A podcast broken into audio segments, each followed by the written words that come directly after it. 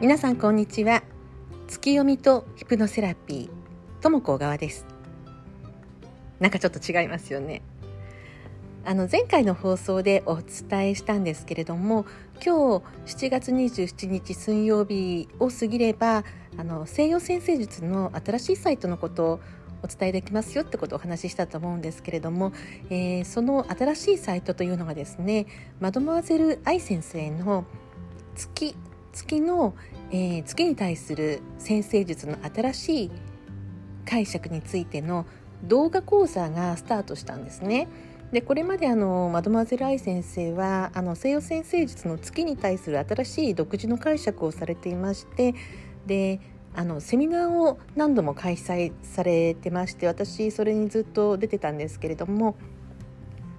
そして去年ですねえ本も出版されたんですね。月の教科書という本も出版されてで今回新たにあの動画で受けるオンライン講座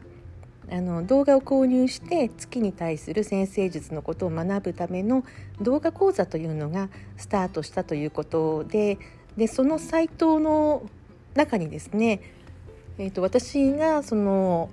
月を読んであのセッションをするそういうこうあのグループというか月読み講師月読み師が今6名いるんであ5名ですね。5名いるんですけれどももともと愛先生の銀河塾というところに入ってたメンバーの中から、えー、まあ、面接を私受けて選んでいただいたんですけれども月を読む西洋先生術のセッションですね。でそれに私の場合はヒプノセラピーもつけて、まあ、2回のセッションになるんですがそのサイトが今日オープンになったんですよ。で私名前がですね、まあ、ずっと小川智子でやってきたんですけれども、まあ、小川智子って名前別にあの嫌いじゃないというかむしろ好きなんですが小川智子って名乗ると小川さん小川さんって言われてで私なんかの智子さんって言われるのが実はとても好きで智子を側にしたんですよ。その月読みのあの愛先生の動画販売のサイトにリンクされている私のセッションのページの私の名前をとも子を側にしたんですね。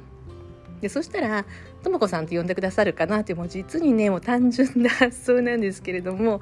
それで、まあ、こちらの番組もどうしようと思って 小川智子で行くか智子小川で行くかなんかもうどうでもいいって感じなんですが実はあのかなり悩んでいます。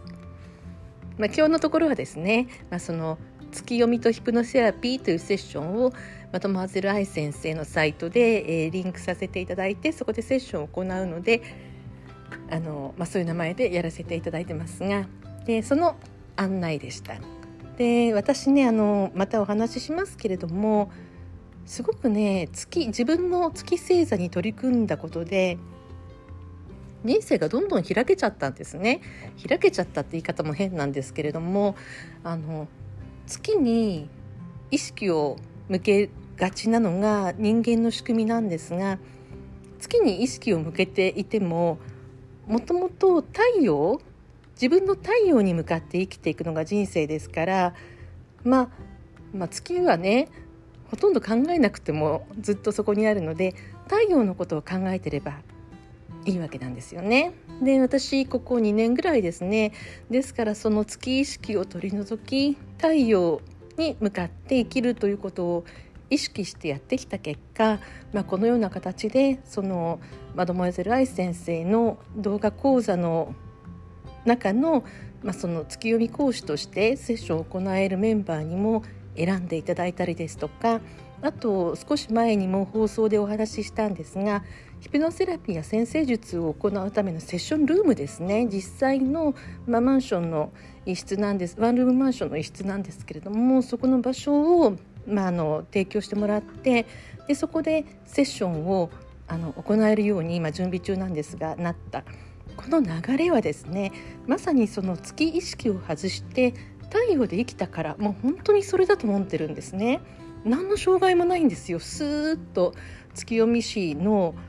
あのメンバーになれましたしスーッとセッションルームも準備が始まっちゃったわけなんですね。でこういった人生の良い流れというのは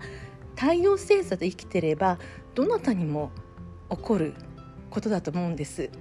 ですから、えー、まあそのあ,、ね、あの愛先生のセッションですね。愛先生のサイトの中で行うセッション。そしてまあ私が自分個人で行うセッションもあるんですが、まあ、それをどれも共通して太陽星座で生きることの素晴らしさ嬉しさ楽しさ人生の豊かさそんなことをこれからもお伝えしていきたいかなと思っております。はい聞いてくださってありがとうございます。お相手はともこがでした。また次の放送でお会いしましょう。